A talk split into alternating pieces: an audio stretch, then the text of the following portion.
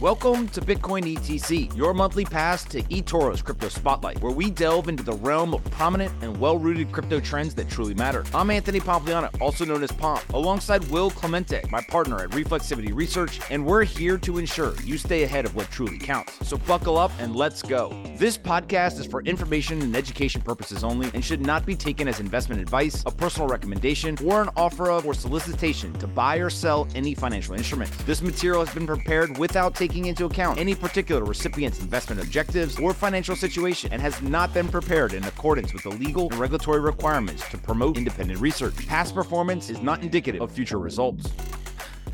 All right, guys, bang bang. I'm here with Will. Uh, super excited to talk about Bitcoin and the crypto market. Uh, Will, maybe we just start with the halving. We now are coming up on it. It's supposed to happen in April of 2024. As we get closer, people start to start wondering, you know, is it going to matter for price or does it not matter at all? Yeah, for sure. It's a very exciting, uh, you know, event that takes place roughly every four years for Bitcoin.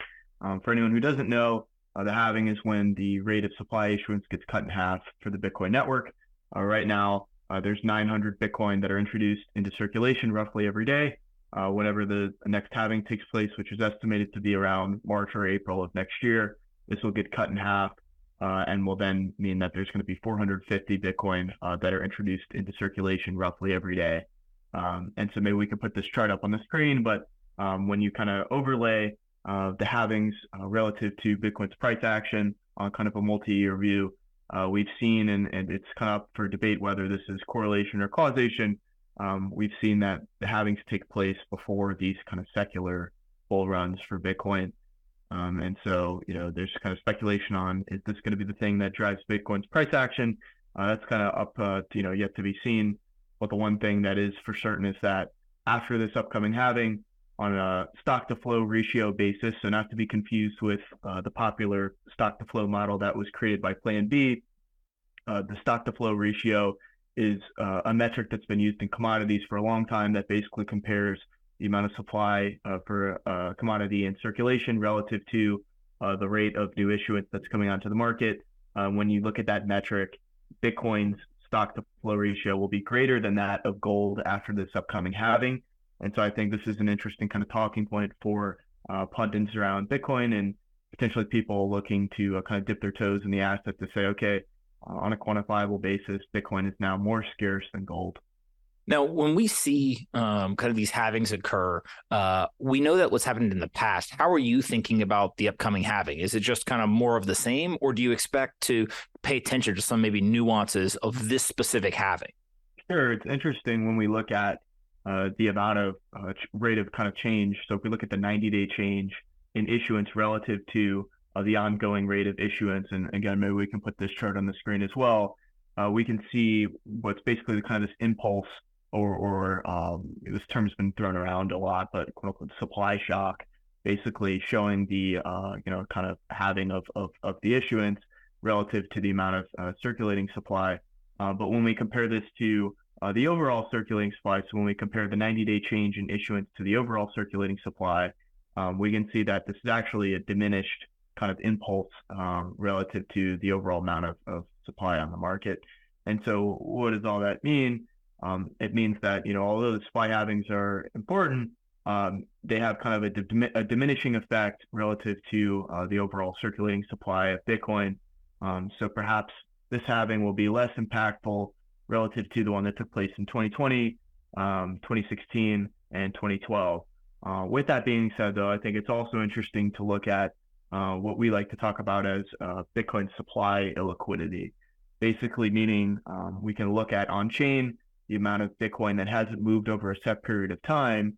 And what we can see is that 88% of supply hasn't moved in at least three months.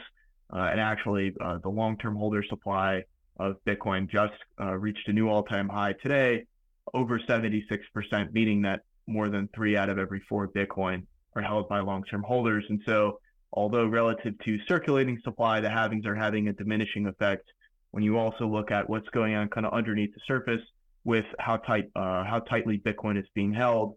Perhaps that uh, means that you know this the supply, your kind of diminishing effect of, of, of the supply halving um, maybe maybe isn't as diminished as I kind of described when just comparing it to circulating supply. So what's interesting to me about this is you have this highly, highly illiquid market. You just mentioned 76% kind of long-term holders, right? I think you've said previously 88% or so of all Bitcoin um, has not moved in the last three months.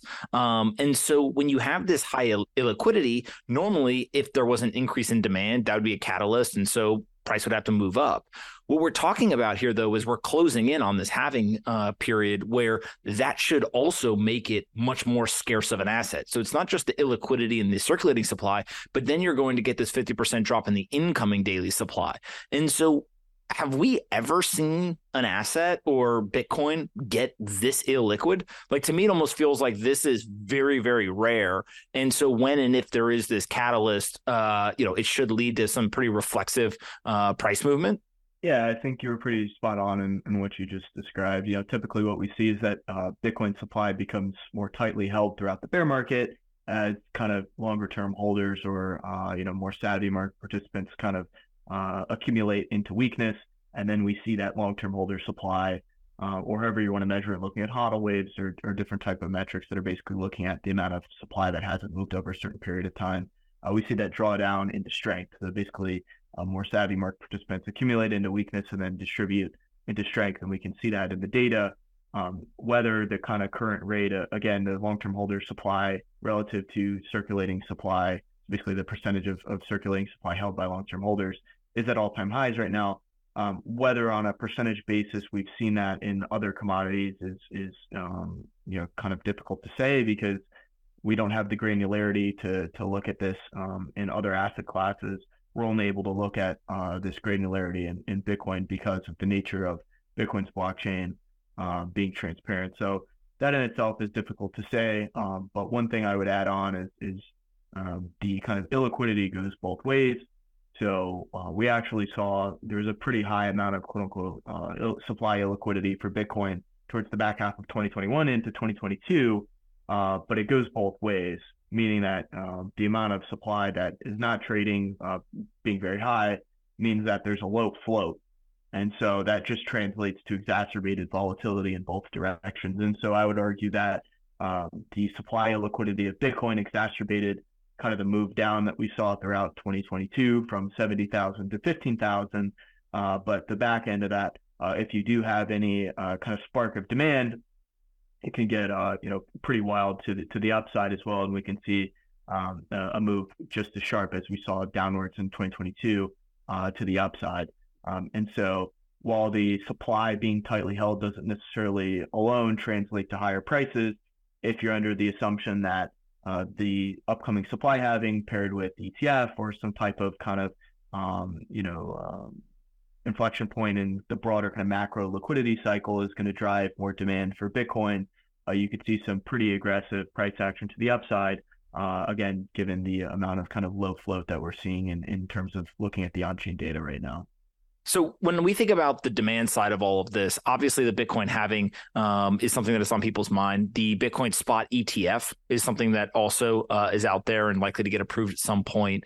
Um, there's currency debasement and just the natural, I think, interest and persistent bid of people who are saying, "Hey, look, I think that the dollar is going to continue to not do so hot, and I want to own another asset." What else should we be thinking about in terms of demand when it comes to the supply demand equation? Yeah, I think you hit on all the kind of main points, frankly. I think when you kind of look at uh, the fiscal situation in the United States, um, uh, our interest payments are now 7% of total GDP, and that's set to just continue to rise.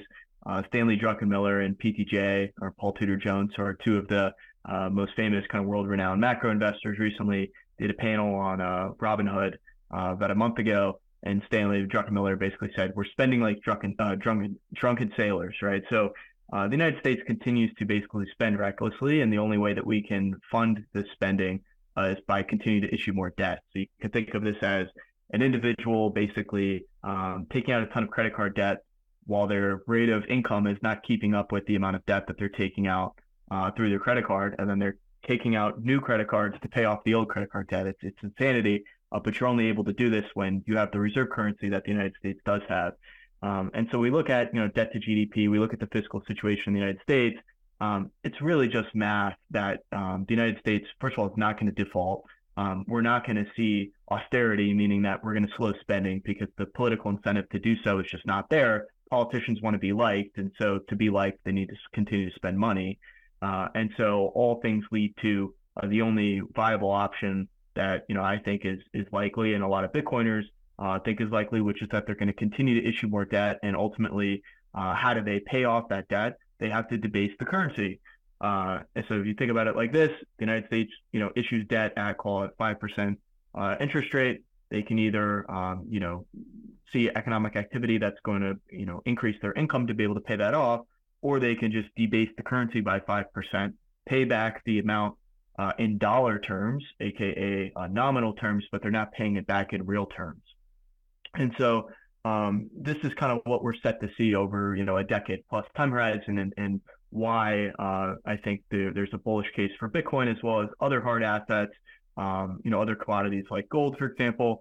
Um, but I think a lot of those flows will go to Bitcoin because it's a much more asymmetric bet relative to other commodities, and also has superior monetary properties relative to something like gold. Uh, we look at the transportability, um, you know, the divisibility, um, the verifiability of the supply, all these types of things.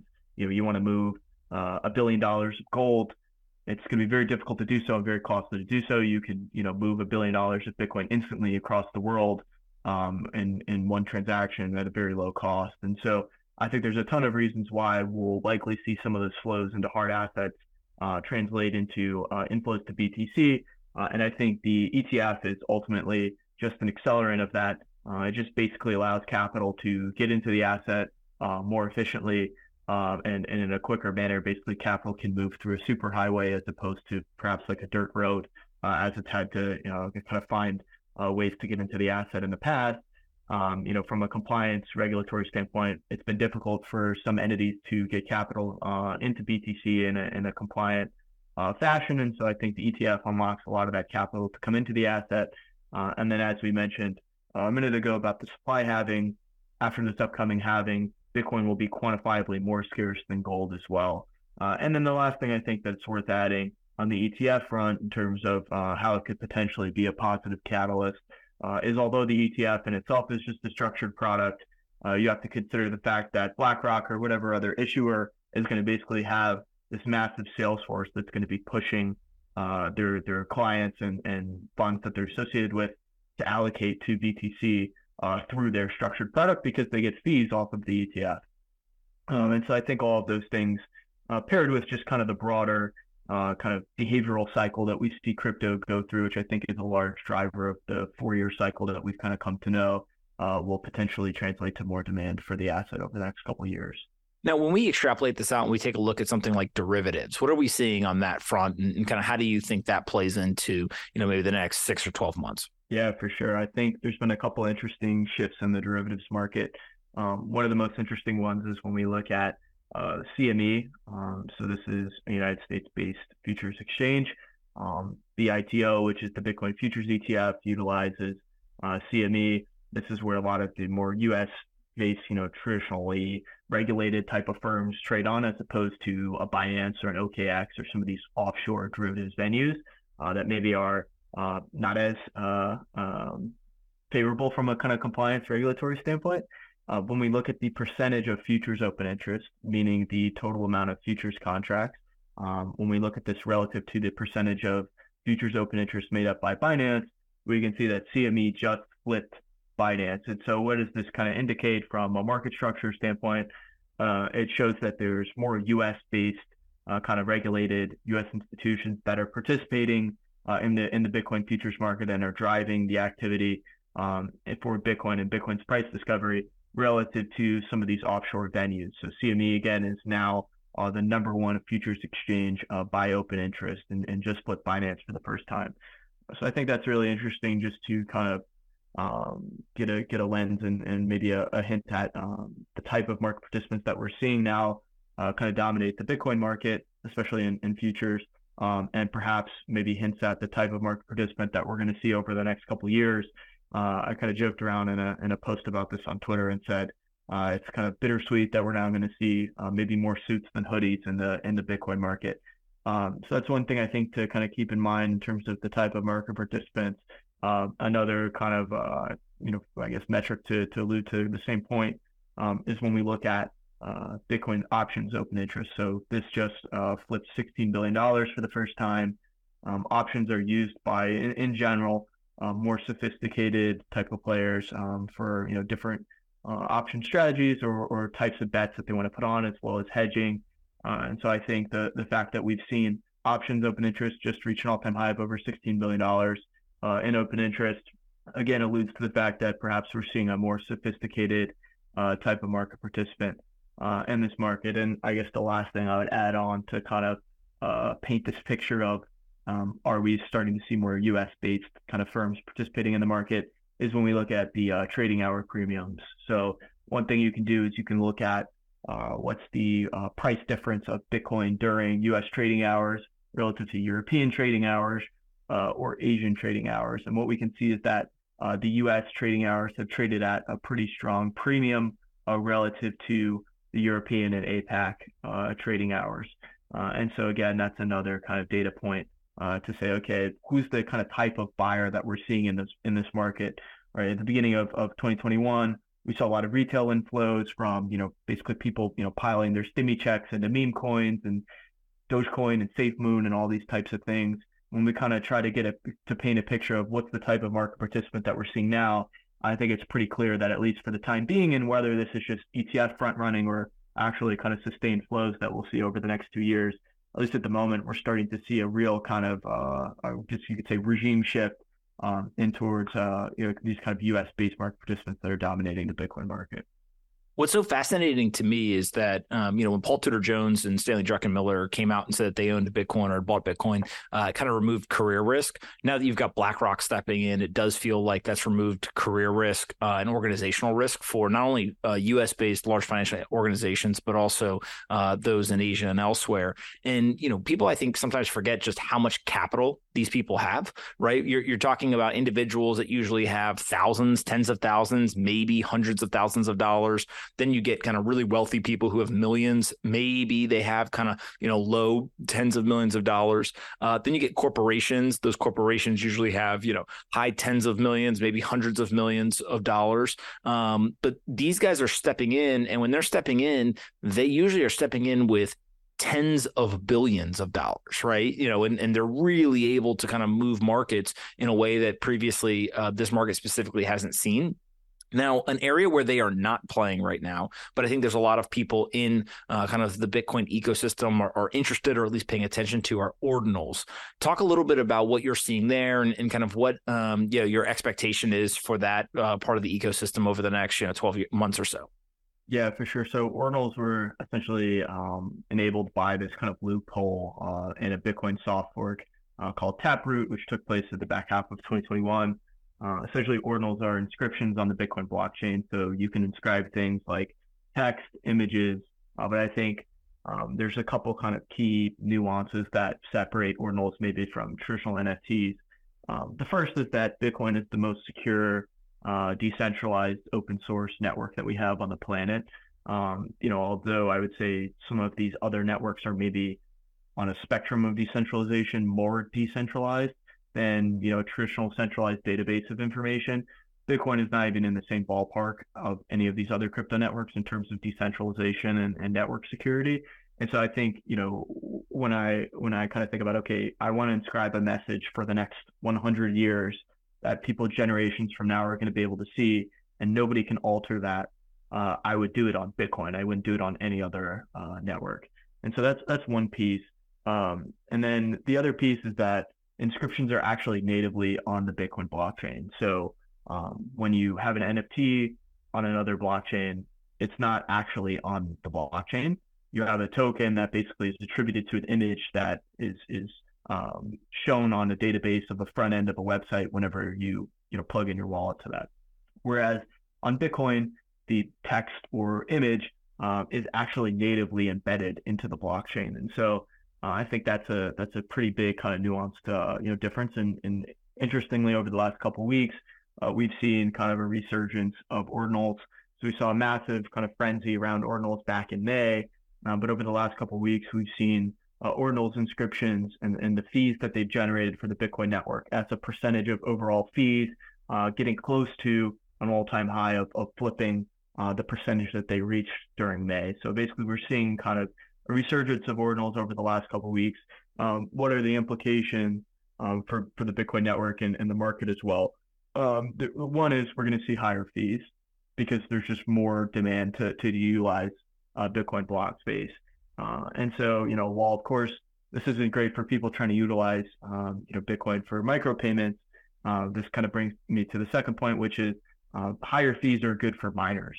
Um, and, and, so, uh, as you see higher fees, which benefits miners and, and, brings them more revenue, you have a higher incentive to mine uh, for more mining activity to take place and, and for more people to bring more rigs online to capture that that revenue through fees.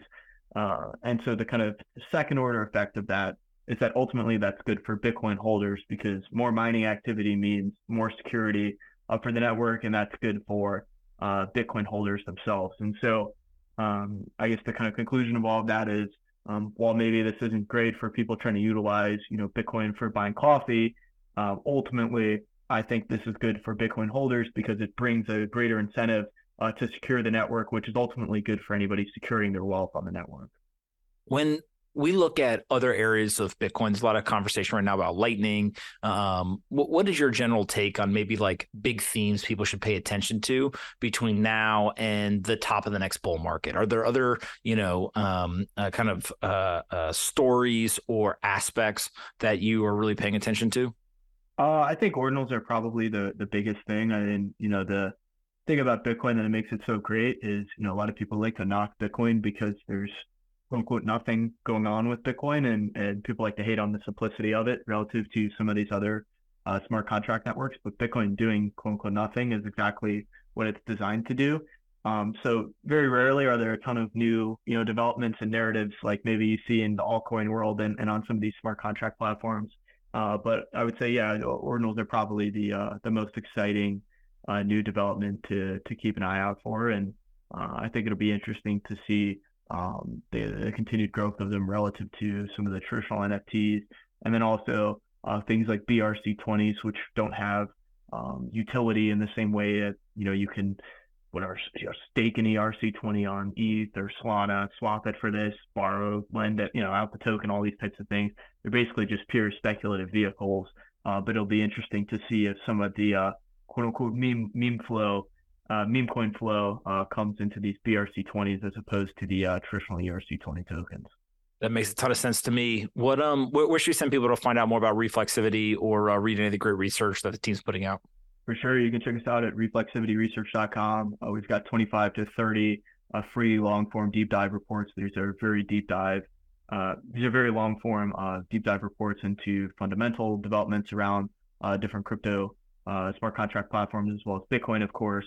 Uh, we cover everything from fundamental analysis to derivatives uh, to market structure and kind of everything in between. Uh, so be sure to check out some of the free reports on there. Uh, and then we also have a Twitter account. It's Reflexivity RES. All right, man. We'll do it again next month. All right. Thanks, Anthony. You've been listening to Digest and Invest by eToro. For more information, use eToro.com.